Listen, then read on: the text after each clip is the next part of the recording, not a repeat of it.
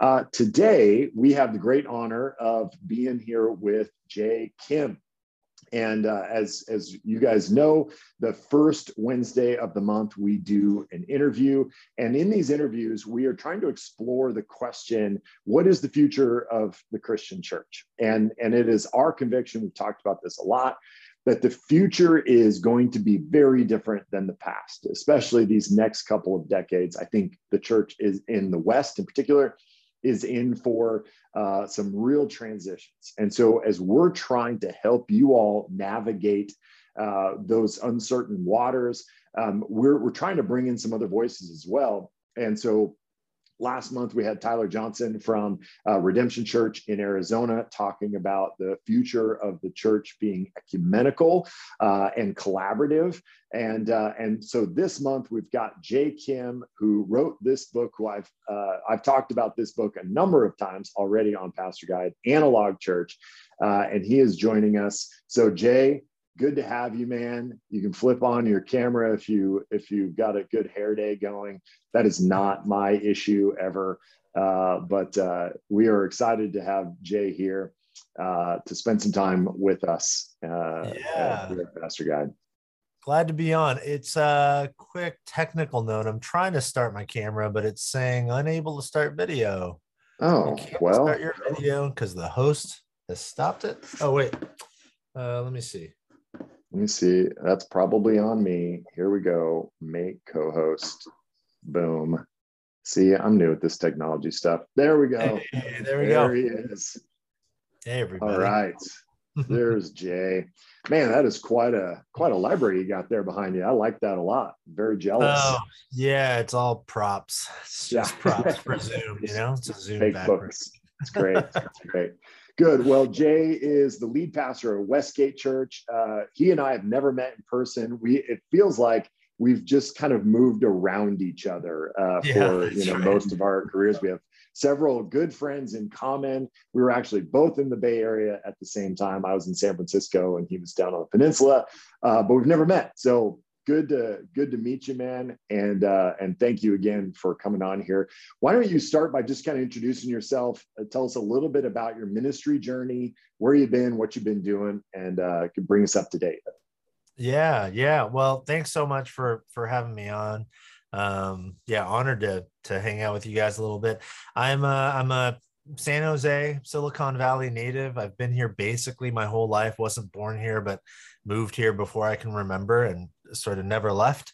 So uh, yeah, I'm a you know I grew up in the epicenter of uh, digital technology, which is interesting. You know, for me to write a book about analog. Um, but I, I think certainly, you know, my desire to write such a book was probably informed by my surroundings and my upbringing and all of that. Um, yeah, I've been in pastoral uh, ministry, vocational, local church ministry for about 20 years now.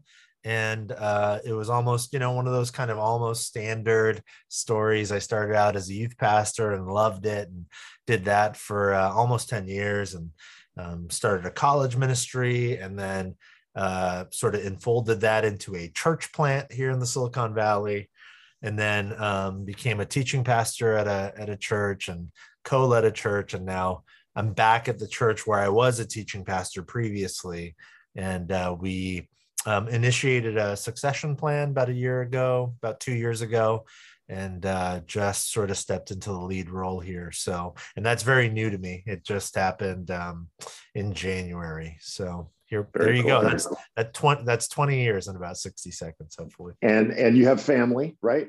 Tell us about your family. Yeah, yeah, yeah. Jenny and I have been married uh, 13 years. We've got a seven-year-old daughter named Harper. She turned seven in about three weeks, and then a son named Simon, who's three, uh, turns four this summer. So, yeah, we're in the throes of you know young parenting and trying to just keep these little humans alive, but. They're the joy of my life. And uh, yeah, my wife Jenny is an educator, public school educator here in the area and uh, my best friend. So yeah, life is good. It's a joy. Awesome. I'm grateful. Very cool. Good. Well, uh, you wrote this book, Analog Church. It's not the only thing you've done, but this is kind of the, the core of what we want to talk about today, and and and framing the conversation as you know the future of the Christian church is analog. And and so before we get too far down the road, maybe we can define some terms. When you hmm. say analog and analog church, what what ideas are you trying to capture in that phrase? Yeah, um, it's pretty straightforward. It's I think what most people would assume. So by analog, I know that word has some elasticity of meaning, but by analog, I mean what I think the word means at its most sort of base level, which is tactile, um, physical.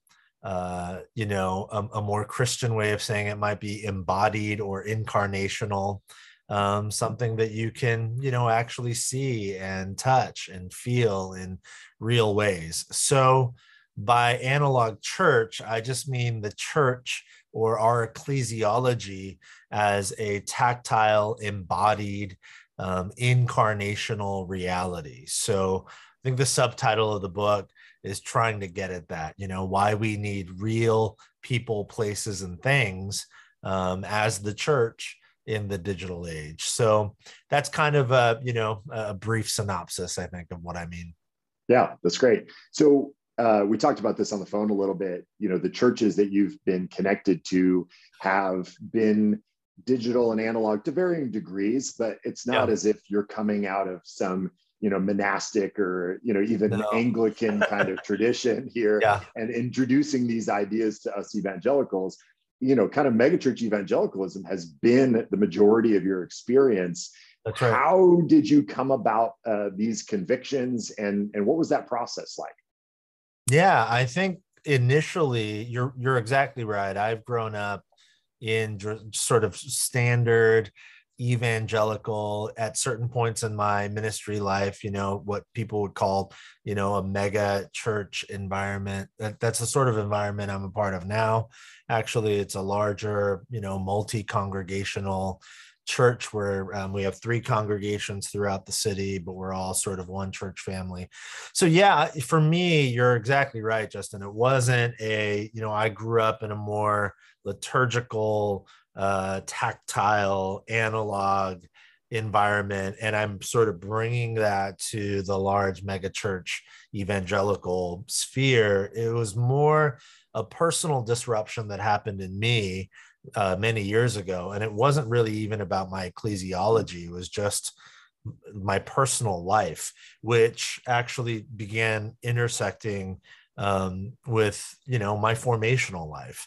I, I just I found myself years ago addicted to my phone. I just mm-hmm. realized I can't put this down, and what is happening? So you know my personality is such that I'm you know i'm a curious person i'm inquis- i'm inquisitive and so more than just saying you know i got to stop being addicted to my phone i found myself asking questions like why am i addicted to my phone what what what is it about this little you know pocket device that um, lulls me into this sort of endless mindless you know mind numbing rhythm of scrolling and swiping and clicking.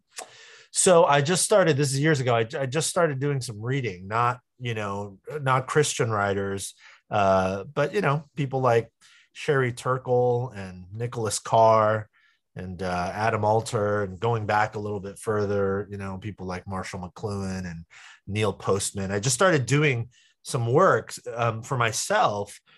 And then that naturally led to uh, asking the question, you know, what is this? I know this is doing something to my own formation as a human being and my formation into Christ likeness but i imagine this is doing something to to the church to our ecclesiology and one of the reasons i thought that was because you know the church where i'm on staff now i was on staff back then when this journey was beginning for me. And it was actually right when we were moving to a um, multi-site model. And the church just adopted the sort of standard move which is to have like a broadcast venue and then you know video stream the preaching to all of these different locations.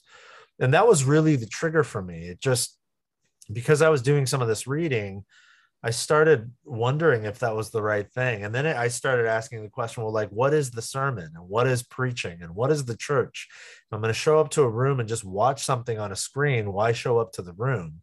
Is the church really about just, are we, are we purveyors of Christian content? And if it is, then why have a building? Why have people? You know, like I don't need a building to watch movies on Netflix. That's the point of Netflix. I could do it from the convenience of my own home. So if that's what it is, why are we doing all? So I just started asking all of those questions.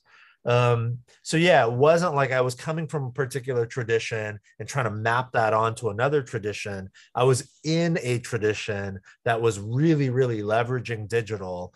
And I just started feeling all sorts of disruptions personally and then those disruptions sort of started extending out more communally and pastorally. Um, and i'm still wrestling with some of those questions. And yeah, uh, yeah. but anyways long story short that that's what kind of led to the book. Yeah that's great. It, early on in the book um, you you talk about you know uh, certain pastors have and, and churches really probably across the country uh, as the majority have embraced the opportunities of digital. And uh, you talk about an early chapter listening to a leadership podcast in which the host was talking about the digital revolution, right? And they were using Uber and Amazon as examples over and over. And, and you said this yourself, I'll quote you from, from the book. says your thought was uh, Amazon and Uber are products and service based organizations. You log on, purchase a book or schedule a ride, and then you log off. You get in, you get what you need, and get out. Is that what the church is? And I think that's a really, really great question. Um, so maybe my question for you is if if the church isn't Amazon, what is it? Right? As as you ha- have wrestled through these through these uh, thoughts and discussions, I think you rightly identified maybe some of the assumptions of the digital world that we've probably just kind of swallowed uh, uncritically and so, yeah. if you were to take a step back, then how would you answer that question uh, without it just being a negative? But like, what is the church in yeah. a way that then leads us down this path of analog? That's a wonderful question. Yeah, I um, you know, it's interesting to me. I, I, distinctly remember not just writing that in the book, but I distinctly remember that podcast episode because I remember my innate frustration listening to it. And uh, I have nothing against the person who hosts that podcast. I've interacted with him a little bit. Brilliant guy, loves Jesus, loves the church. We just have different views. What's really interesting to me is that when that argument is made, not just by this particular podcast, but sort of across the board, when that argument is made that if churches don't go digital, don't leverage digital, don't go online and put a lot of energy there, you know, you're going to be left in the dust. And, and this sort of like fear mongering approach is, is mm-hmm. mapped onto uh, the church's sort of incessant need to go digital what's really interesting to me is that um, the analogs to that model are always you know uh, companies like like uber and amazon. And i understand why. Strategically it's really easy because you can sort of propagate that anxiety that if you don't go digital, you're going to be left in the dust by mm-hmm. essentially saying, look at what Amazon has done to the brick and mortar bookstore, or look at what Uber or Lyft have done to, you know, the taxi cab or whatever. And what's really interesting to me is that, um, and this is getting to your question, you know, uh, analogies are never ever made to things like schools and hospitals you know, you will never hear strong proponents of going digital in the church make the analogy that it's just like what we've seen in hospitals and in schools because that analogy doesn't work. If I were to tell you, hey, hospitals are shutting down, you're never going to go to a physical building anymore, and all of your needs physically, you know, medically, um, are are going to be met, you know, on Zoom, we would, we, I mean, there would be an uproar like what mm-hmm. what if i need surgery what right. if i like what if you know i break a bone and i need the doctor to like literally like feel and see and, and recognize the brokenness of my body can't do that on zoom or mm-hmm. schools. I mean, th- there is a lot being written right now about the potential ramifications of how many decades we are going to wrestle with and deal with the ramifications of what shutting down schools for even just a year, year and a half during the pandemic have done to an entire generation of young people. I mean, the you know, it's it's it's shocking, it's alarming, but it is not surprising when we detach people in their formative years not just from the content that they learn in school, but from the experience of learning it within a learning community.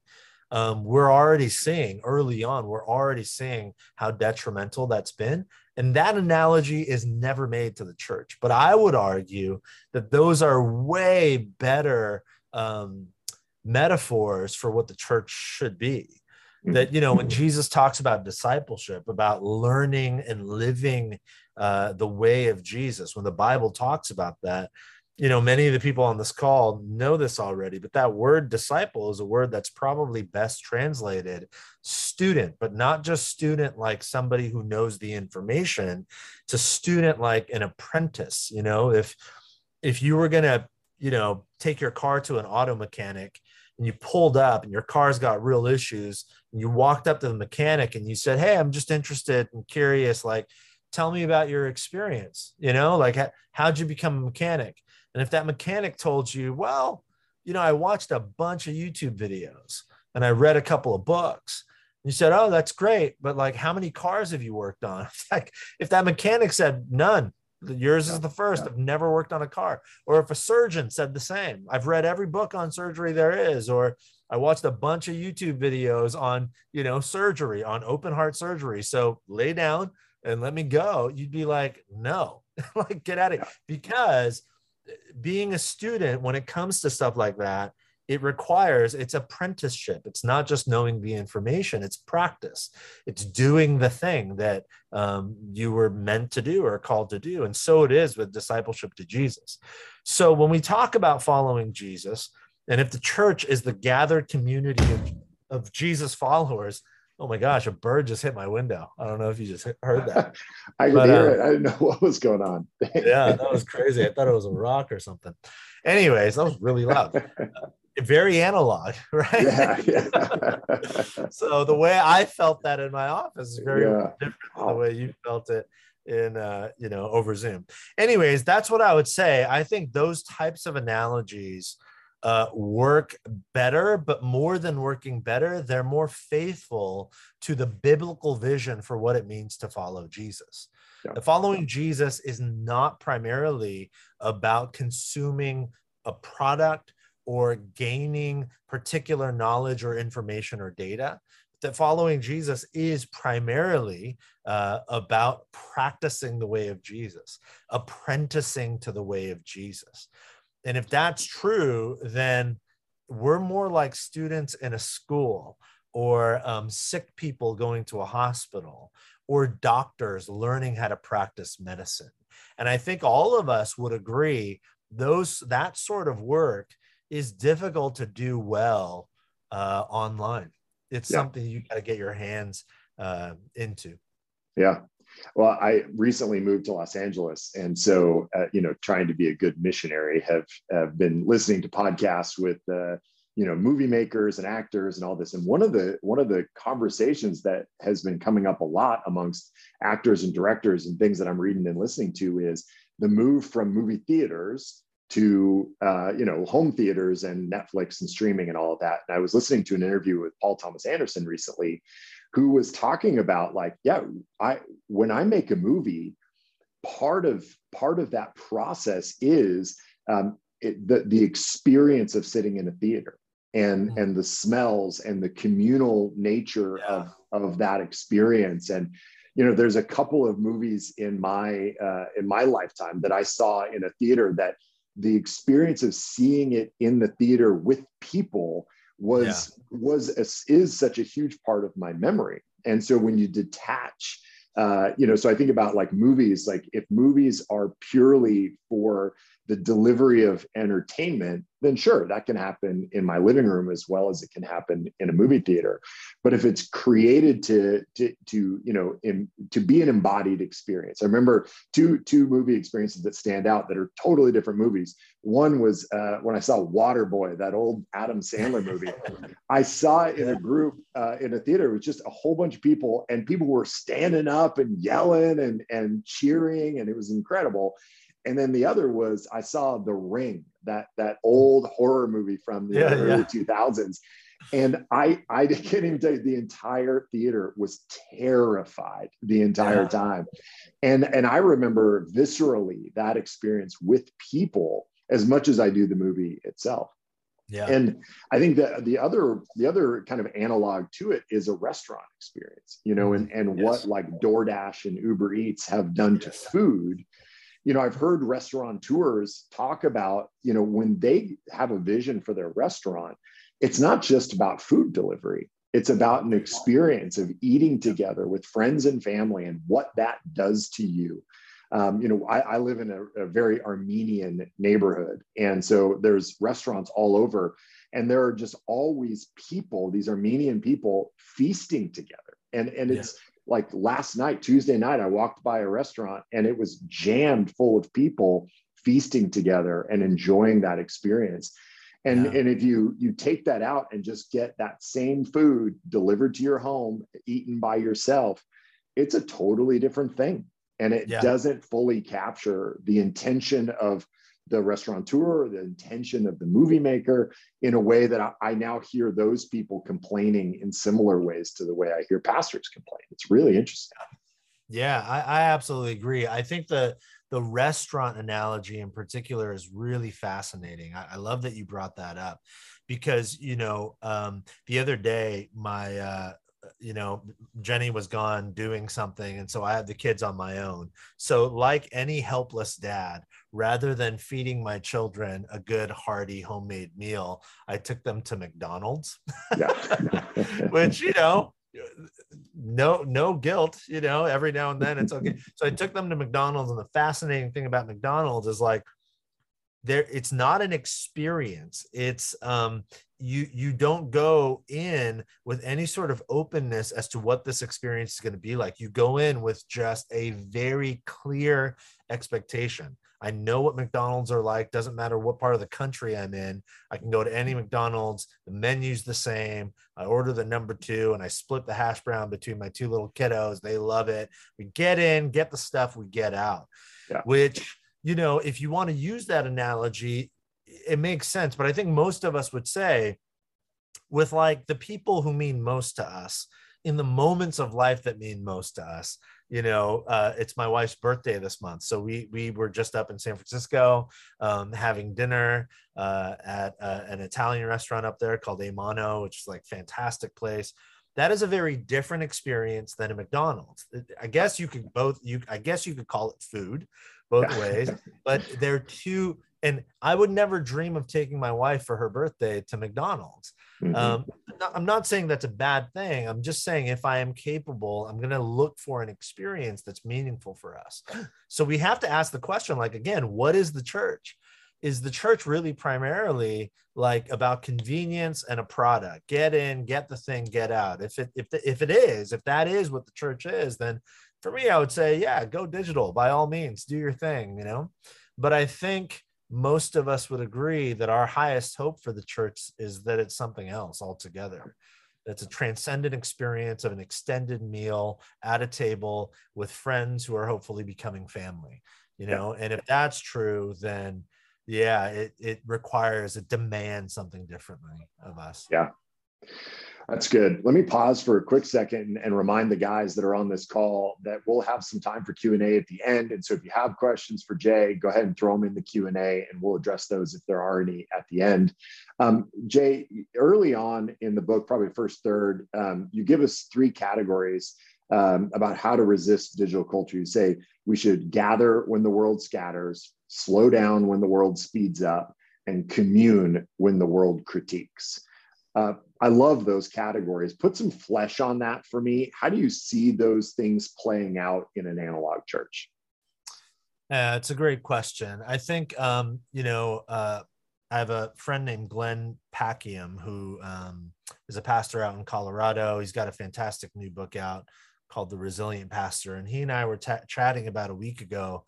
And he mentioned a phrase that I thought first I was like, oh, I'm so jealous. I didn't think of that phrase. Um, but I just found it so helpful as a paradigm that sort of summarizes all three of those things about, you know, gathering when the world scatters and slowing down when the world speeds up and communing when the world critiques. The way he describes it, he says, and I'm paraphrasing him here, but essentially, you know, the world is looking for space, but I think the church we can offer people a place. And I think a part of what he meant by that is that, you know, space, if you, I mean, we're, we're stretching the words or defining them a particular way here for sure. But space is really about efficiency. It's about getting our spot. It's about getting to our spot. It's about um, establishing ourselves in a particular sort of fixed position. And, uh, you know, th- I think I think we're all sort of after that in some ways. Um, we're, we're constantly on the move, scattering about because we're looking for the, the, the particular spaces we feel compelled to be in. Uh, we, you know, we we find ourselves critiquing i think often because again we're trying to i mean twitter is a good example of this. People are trying to establish their particular corner of that platform you know own their particular space. And so the way to do that on that platform as an example is to critique our way there you know like i'm mm-hmm. going to establish my twitter identity or whatever it might be and all of that stuff makes us really urgent you know? There's lots of reasons why the digital age has sped us up. Um, a value of the digital age is speed so that's one reason. But also one of the reasons we're like constantly sloshing about in life in the digital age is because again i think in some ways we're looking for our particular space and we feel like we got to get there before somebody else does. That applies in so many ways but the church has an opportunity to to offer place and a place is different. It sounds different. It feels different. When we say you have you know if i were to say you have space here it feels technical. It feels like i'm you know managing an apartment complex and i'm telling hmm. you b47 is your parking space. You have space. Um, but if i say hey you have a place here that feels much more like oh like you're inviting me to belong to something mm-hmm. and within that place um, I have a, I have, there's freedom of movement more than it's not autonomous movement. It's not individualism. It's movement within the community that you're inviting me to. Um, the place you're leaving for me at the table, you know, to go back to the, the restaurant or the dining uh, metaphor. And so, you know, th- for me, that's been helpful. I think that's a good way for me to at least sort of like map on a paradigm that summarizes all of those things that, you know, we are invited um, to gather and to slow down and to commune one another in a particular place and to find our place within a particular community rather than this mad rush of scattering about as fast as we can, critiquing our way when we need to, to establish our space in this sort of, you know, mad rush of digital dialogue and vitriol. So um, that's been a helpful way for, for me to think about it. Yeah, I love that. Um, obviously, this issue of analog and digital is not a binary. And, and you don't present it as such in the book. I think you did a great job of, of establishing principles um, by which we can kind of make some of these decisions because at westgate you guys use screens you guys use amplified sound you know there's yeah. there are digital aspects of what you do i assume you record yeah. the sermons and yeah. you and you you know proliferate them across the internet in whatever ways and platforms uh, as we all do and so the question isn't uh, do we are we digital or are we analog?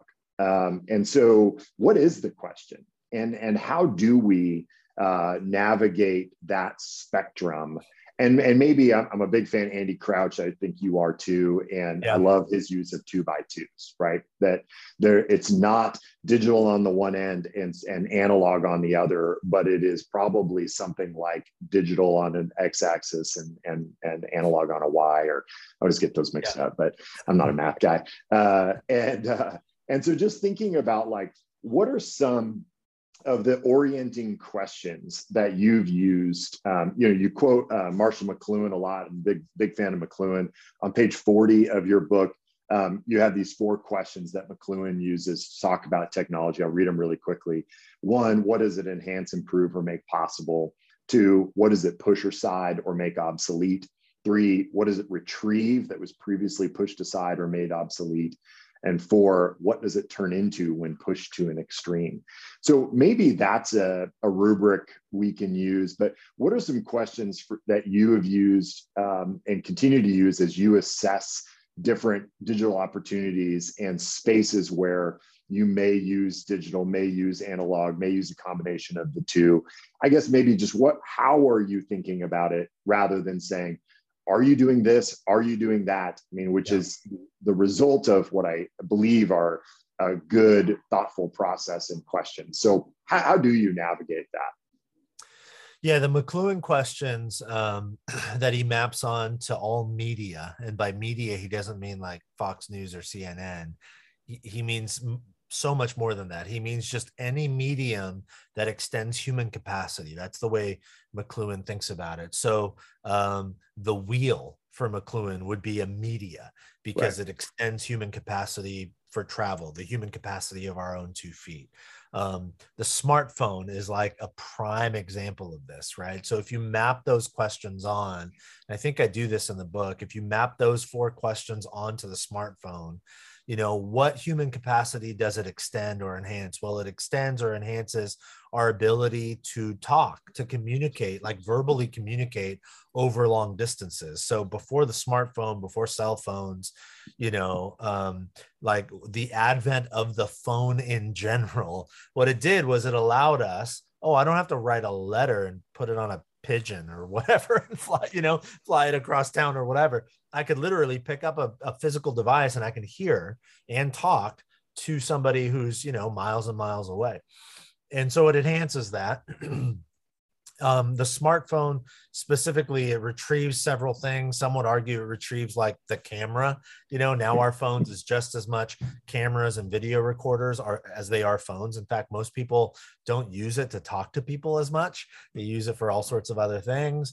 Um, but the key question is at the end well, what does it do when it's taken to its extreme? And McLuhan's argument is that almost all media or all technologies that enhance human uh, capacity that usually what happens is that they are eventually taken to their extreme and they fold in on themselves and actually take away from us, debilitate our ability um, to do the thing we were intending to enhance. So the smartphone's a great example because if you think about the trajectory of the phone, the phone was designed to enhance our ability to talk and to listen to one another. But smartphones have taken phones to their extreme. And now what do you see? You go to any coffee shop or restaurant or even the family dinner table and you you it's a regular occurrence to see people literally sitting face to face with one another not talking yeah. just completely immersed in their smartphone so the smartphone the phone has folded in on itself it's been taken to its extreme and it's actually now debilitating us in terms of the thing it was intended to enhance. So we try to ask that question a lot about everything we do digitally and about all technology.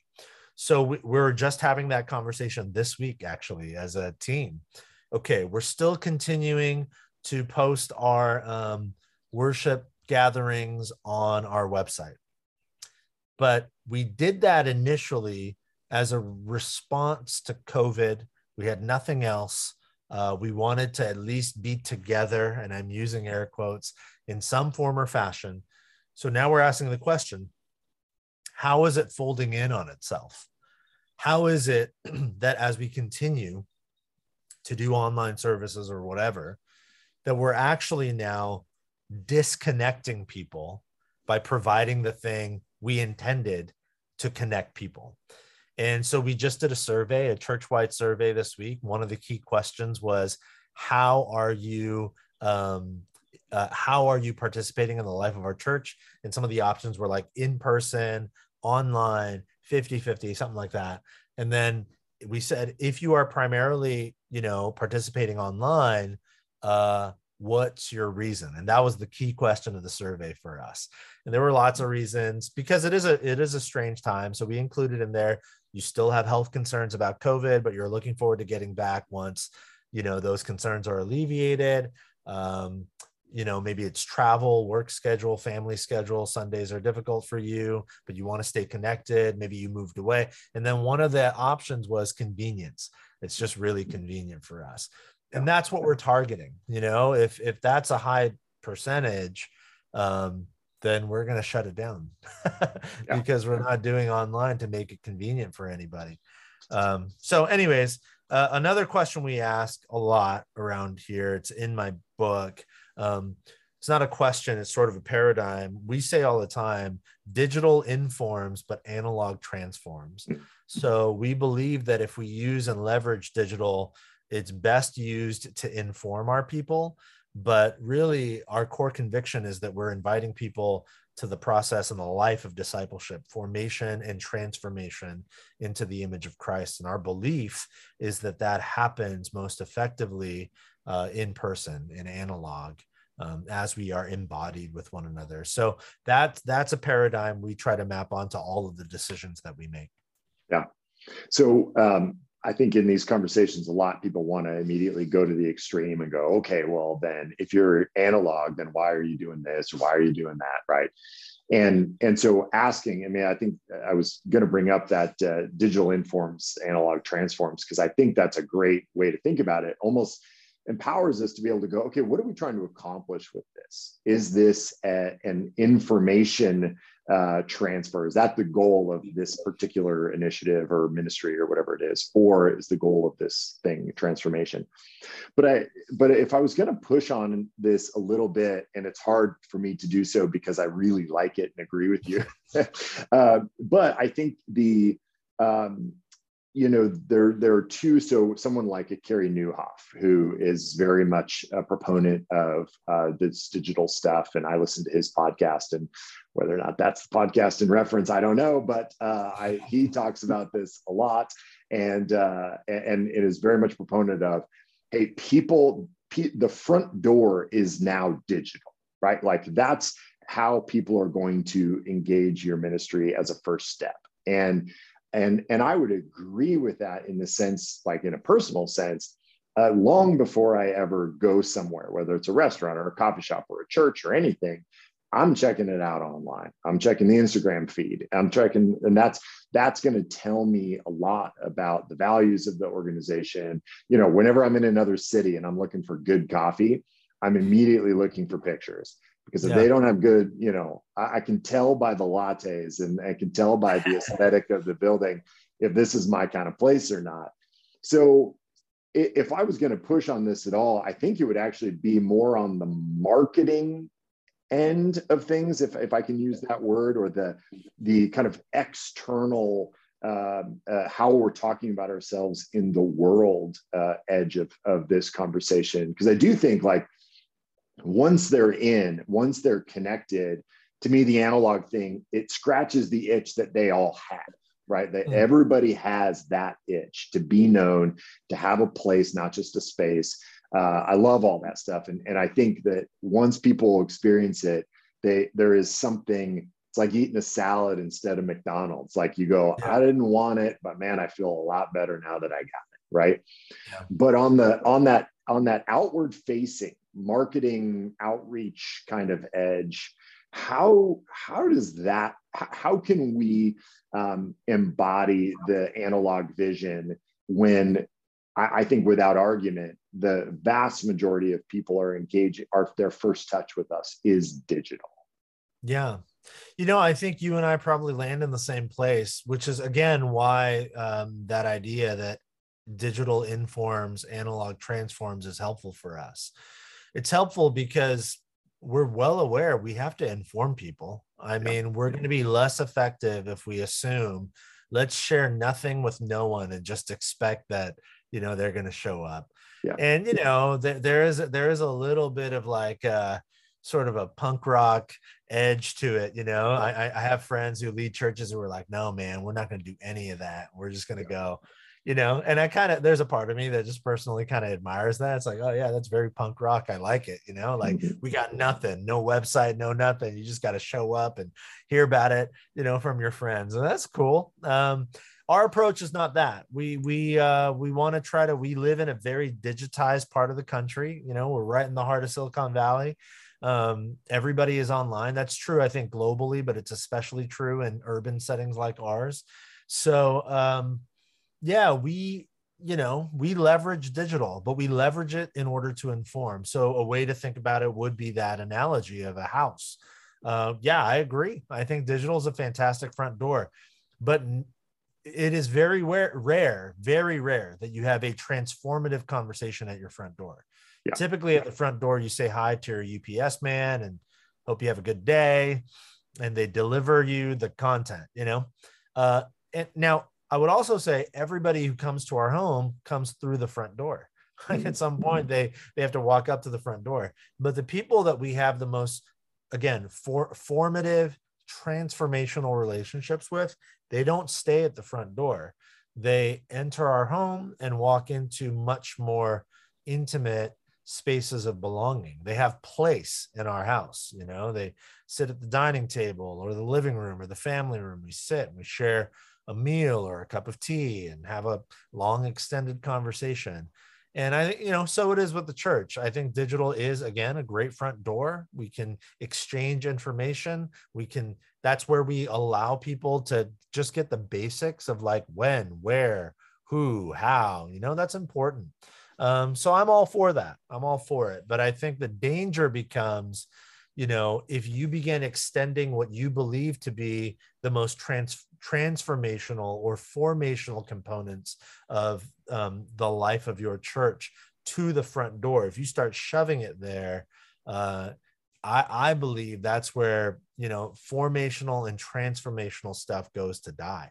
It just yeah. doesn't work in that environment. So that's where we can get into all sorts of conversations about you know christian content and you know churches believing. I think there was a question in the q&a like about discipleship or formation is it possible online and yeah i have all sorts of thoughts about that but yeah. yeah i agree with you i think digital is a great front door it's a great place to inform people but we're informing them to invite them to join us in more transformational places yeah that's great. Well, I, I feel like we could talk about this for a long time. Um, let's go. Let's do some of these questions real quick. If you have other questions, go ahead and throw them in the Q and A. Uh, first question from Kyle Eaton in Minnesota. Uh, with live streaming and video being so prominent now, do you think that there is a, a viable place for its use? If so, where do you see it being an important piece in our discipleship processes with people attending so much less frequently? You've spoken to this a little bit, but maybe uh, expand upon that a bit. Yeah, it's a great question. Um, yeah, I mean we've we've already talked about it, but but I would say, you know, the best way to leverage digital, the best way to leverage you know live streaming and whatever content you put out there online um, you know, we were talking about restaurants earlier, and we've talked about Netflix and stuff and stuff. So I'll sort of converge the two. Uh, my wife and I, uh, we used to watch that show, that documentary show on Netflix called Chef's Table, mm. uh, which is like this really well done, very cinematic, beautiful documentary series where they just tap into, uh, you know, high end restaurants all over the world. And then they've recently begun doing a different type of series called Street Food, and they go to different continents and they just highlight. But it's also filmed very similarly. And, um, anyways, on both ends of the spectrum, what those shows make me do, they raise, they they increase my appetite. You know, yeah. they make me want to go, travel, eat the food. Um, I'm grateful for the show because one, it's entertaining. But really, what it does, the reason it's effective is because it's like it makes me want to fly, buy a ticket to Mexico City and go to that guy's taco stand and have one of his al pastor tacos you know Yeah. like so it is with our online engagement in my opinion we have to use it leverage it to inform to give people a vision for what's possible but increase their their hunger you know whet their appetite and invite them to come and have a place and Yeah. um, eat at the table with us so Yeah. uh, you know that's a big broad way of saying it but hopefully that helps No, it's great. Uh, all right. So from Scott Foster, would you be willing to share the survey questions you you uh, sent to your congregation?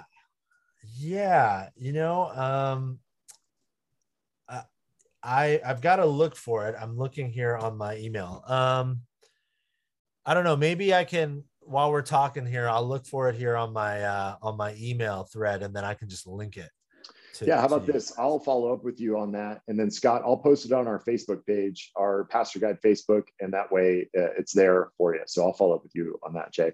Maybe, maybe as a last question, unless uh, if there is any others that come in, um, you know, just thinking, uh, I think a lot of guys, maybe even if they haven't had the language that you've given us, and and I would just again recommend this book to everybody go get this book, read it. It is really well written. It's interesting. It's practical. It's just, it- it's really, really good. I, I read it very quickly. And I just finished uh, The Shallows by Nicholas Carr uh, because uh, of the reference in this. It had been on my shelf for, you know, a year or something, uh, but it, it made me go read that. And that was fantastic as well.